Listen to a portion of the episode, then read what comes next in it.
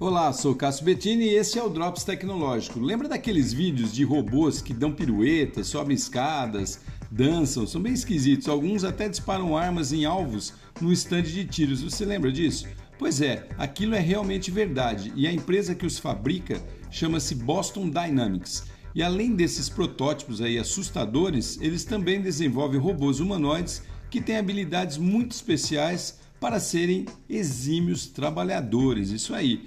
Seu recente lançamento, o Atlas, é um robô bípede com dois braços que consegue segurar objetos, lançá-los assertivamente, andando como humanos. Eles já avisaram: essa máquina terá capacidade de realizar serviços em fábricas como humanos e por tempo integral. Sua tecnologia é tão avançada que dificilmente algum obstáculo físico poderá ser intransponível, como escadas, pisos inclinados ou escorregadios ou terrenos acidentados.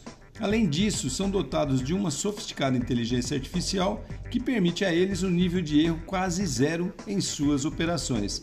Se você trabalha em fábrica, bom começar a aprender alguma outra coisa. Já já eles aparecerão por aí. Sou Cássio Bettini compartilhando temas sobre tecnologia, inovação e comportamento. Até o próximo.